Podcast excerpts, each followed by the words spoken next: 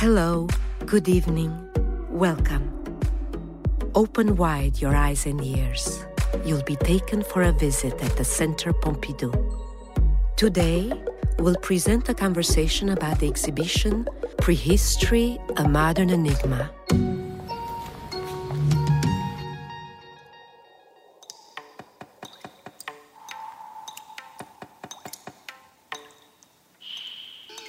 This is ridiculous. How long are we going to stay locked up in here? How could they forget us? I'm claustrophobic, and here I am, stuck at the bottom of a cave. Worse, a replica of a cave. I'm a painter, not a geologist. We'll be out of here by tomorrow morning. The stenographer always shows up early. Spending the night in a cave will make us feel like prehistoric painters. And we can even have a look at the documentation the paleontologists left behind. It'll go by so fast.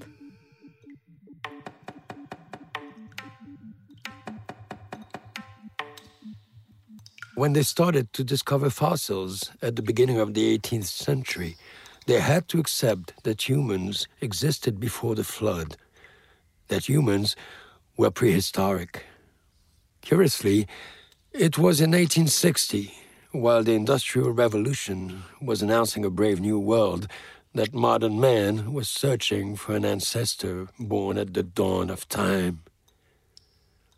We invented a past that was beyond us. Even so, prehistorians did obtain some certainty with time.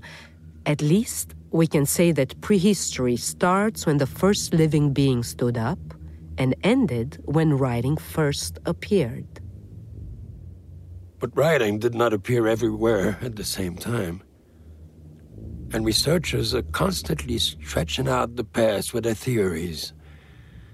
Cutting up the past does not give us control over it. But we can dig into the depth of time, and that's where it becomes exciting. That's what Paul Cézanne did. After painting La Montagne Sainte Victoire, he wanted to explore its bowels to find out how it took root. It was one of his friends, the geologist Antoine Fortuné Marion, who introduced him to earth science. He even noted the technical terms that had just been invented in Cézanne's notebooks Cambrian, Silurian, Devonian.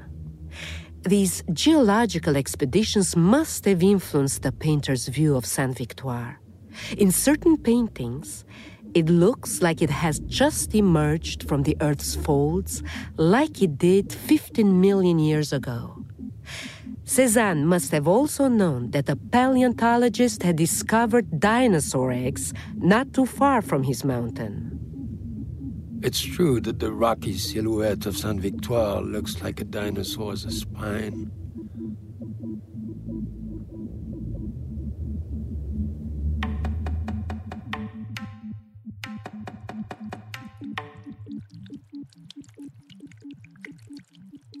The Earth without humans. That's what the science of geology revealed to us. A deep, immeasurable time. Prehistory is when time can no longer be counted. How can we depict this immense time that exceeds our imagination? I have nightmare visions of deserted landscapes populated with monsters and shapeless creatures. It's mad. Like poor Gabritschevsky.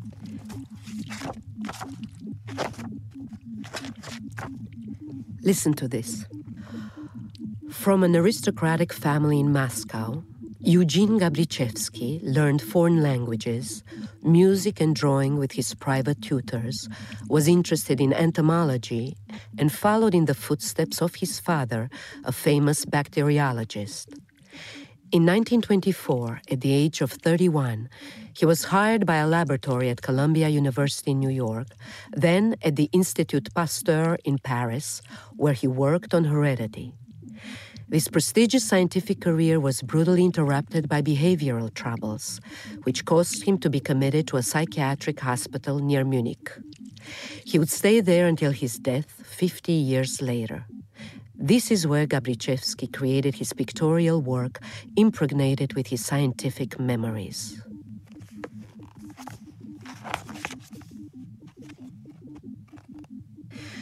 These small gouache paintings are splendid and exactly how I imagine us millions of years ago.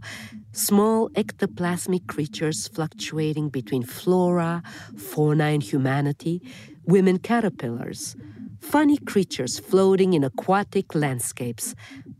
It's not surprising that Max Ernst collected his works. They are totally surrealist. Yes, surrealist, but more in the manner of de Chirico. Landscapes with frozen ruins that send shivers down our spine. Because what the prehistoric fossils really show us is that a world has disappeared, and therefore that our own world is certainly going to disappear as well. Prehistory is such an apocalyptic idea.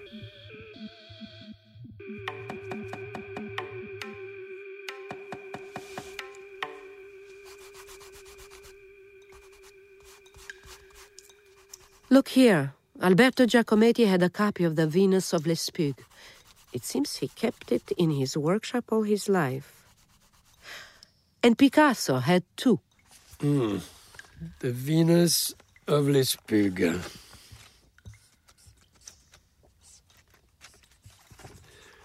There she is, with strange forms. A tiny head, no face, no feet, but breasts and enormous buttocks.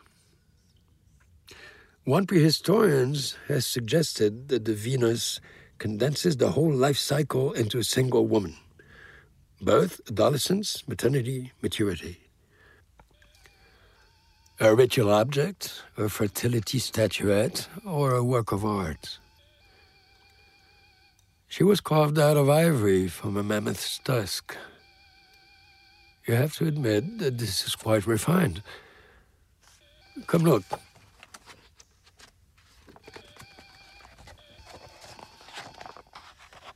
And she has been working her charm for more than 25,000 years.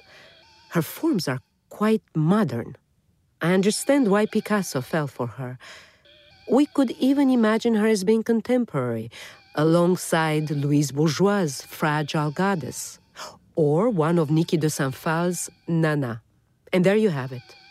Time retracts like a rubber band. You can feel the prehistoric artists right next to us. Picasso said that in art, there is no past or future. What these archaic works fundamentally reveal to us is that art has always been a timeless necessity for humans. You could also deduce that humanity is not evolved. I believe Miro even said that painting has been in decline since the caveman.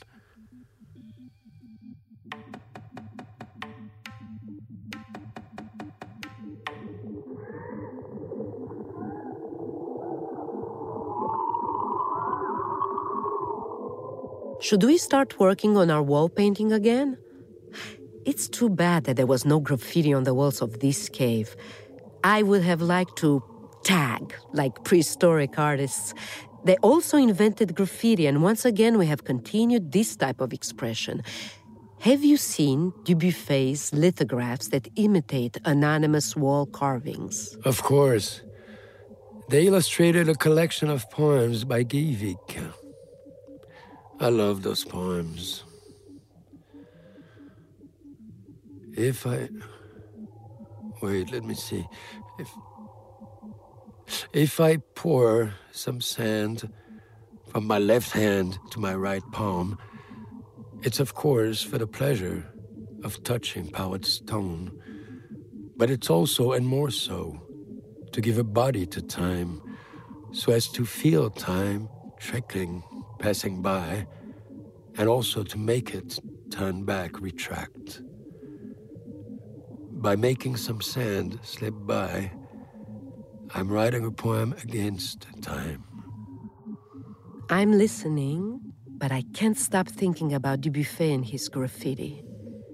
And there's also Brassai.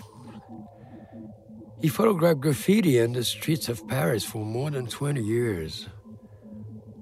Black and white photos of drawings, messages carved by unknown people on walls. And Brassai and Dubuffet hung out together in the 40s. Dubuffet's passion for graffiti never left him either. If you think about his last paintings from the 1980s, right before his death, the large doodles are dark and energetic at the same time. He returned to this primary instinct of drawing. It is moving to think about this old man reconnecting with this childlike, primordial gesture in the guise of an artistic testament.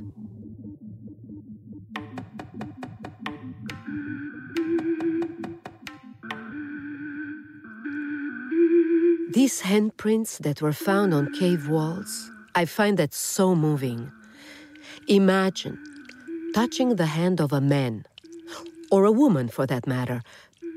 Perhaps prehistoric painters were women, touching someone 40,000 years later. Unimaginable. How right you are, and some people didn't believe in it at all. I visited the Altamira cave last year. Well, actually its clone.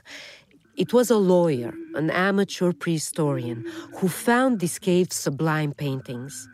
It was, in fact, his daughter, who was seven years old, I believe, who noticed the bulls on the ceiling. The lawyer published a book on his discovery, which was quite controversial, especially in France. That was in 1880. Prehistorians claimed that the paintings were fakes. Such works of art, the delicate outline of the figures, the elegance of the colors. This did not at all correspond to preconceptions of prehistoric man, an individual with monkey like features, naive, uneducated. It meant recognizing that there had been such a thing as prehistoric artists. The lawyer died before the skeptics acknowledged their mistake 20 years later.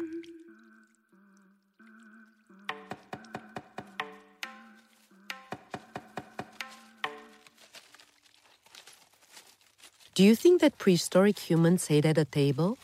On stone tables, like small dolmens? Well, there would have been macabre dinners then. Dolmens may look like enormous tables, but they're actually tombs. And megaliths? The term megalith is more scientific and less Celtic. For many years, people thought that dolmens and menhirs were the work of the Celts, so they gave them Breton names. Megaliths refer to all large stones, dolmens and menhirs, or the stone alignments, like in Carnac. Just now, when I was looking through the documentation, I came across an amusing photo. Tzara, Arp, and Delaunay in bathing suits on the beach at Carnac with fake beards that they had made out of seaweed. they were dressed up as Cro-Magnon men. I imagine the three of them did more than just clown around in Carnac. These raw, monumental sculpture must have produced quite a shock in these pioneers of abstraction. The megaliths of Carnac represent abstract art before its time. Even land art before its time. As soon as we are confronted with the signs of prehistory, it is the same epiphany Time contracts, the past catches up with us and seems to absorb the present. I imagine Richard Long during his wanders, placing his footsteps in those of our great ancestors. Richard Long, the man who saw walking as a way of delineating the passing of time.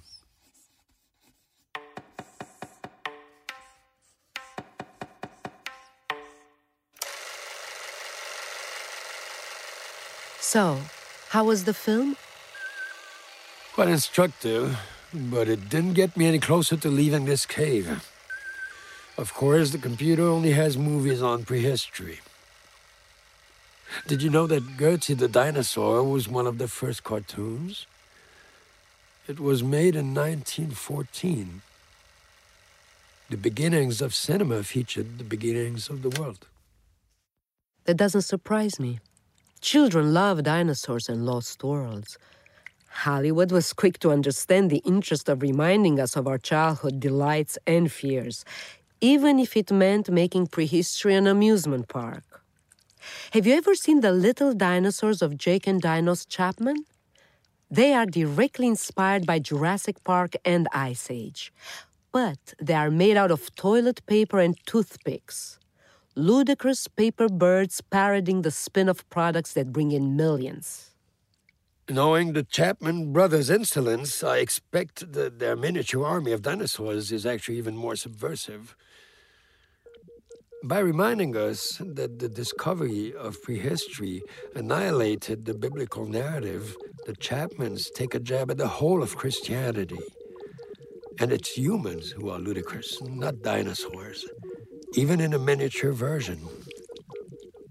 This makes me think of another artist, Dove Allouche, who was inspired by a stalagmite from the Chauvet Cave. Fascinated that our 2,000 year old Christian history was condensed into a 65 centimeter stalagmite. With their 65 million years of existence, dinosaurs will be scoffing at us for eternity.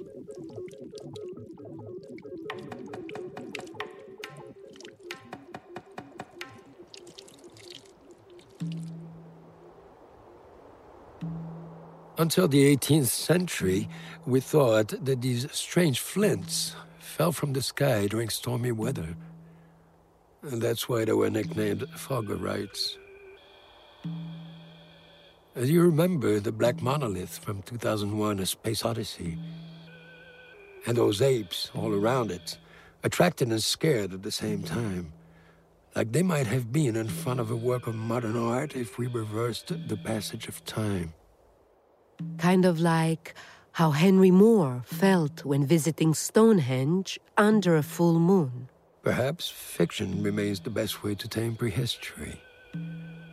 Science fiction movies sometimes look strangely like fantasies of prehistoric landscapes. The reconstruction of our distant past takes shape in futuristic images. At least that's what the film industry seems to be wagering on. After all, it was only 150 years ago that we discovered this eternal existence. Maybe we need a little more time to get used to this idea. And accept that the prehistoric world will always keep its mysterious side a secret. But it's precisely because it is an enigma that prehistory has continued to inspire the imaginations of artists and scientists alike. Because what is fascinating, above and beyond the artworks that prehistory left behind, are all the images that irresistibly incite us to create. Prehistory is so much more than an immense span of time. It is a universal force that, since its invention, has never stopped working its effects.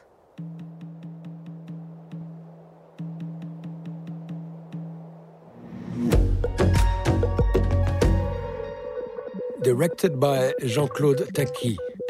Written by Céline Delaveau. Actors Elina Löwensohn, Marc Barbet. Recording and mix Yvan Gariel. Sound engineer Fabrice No. Production Delphine Coffin. It was a Center Pompidou podcast. You can find all our podcasts on the Center Pompidou website its listening platforms, and social networks. See you soon with the next podcast about Dora Maar.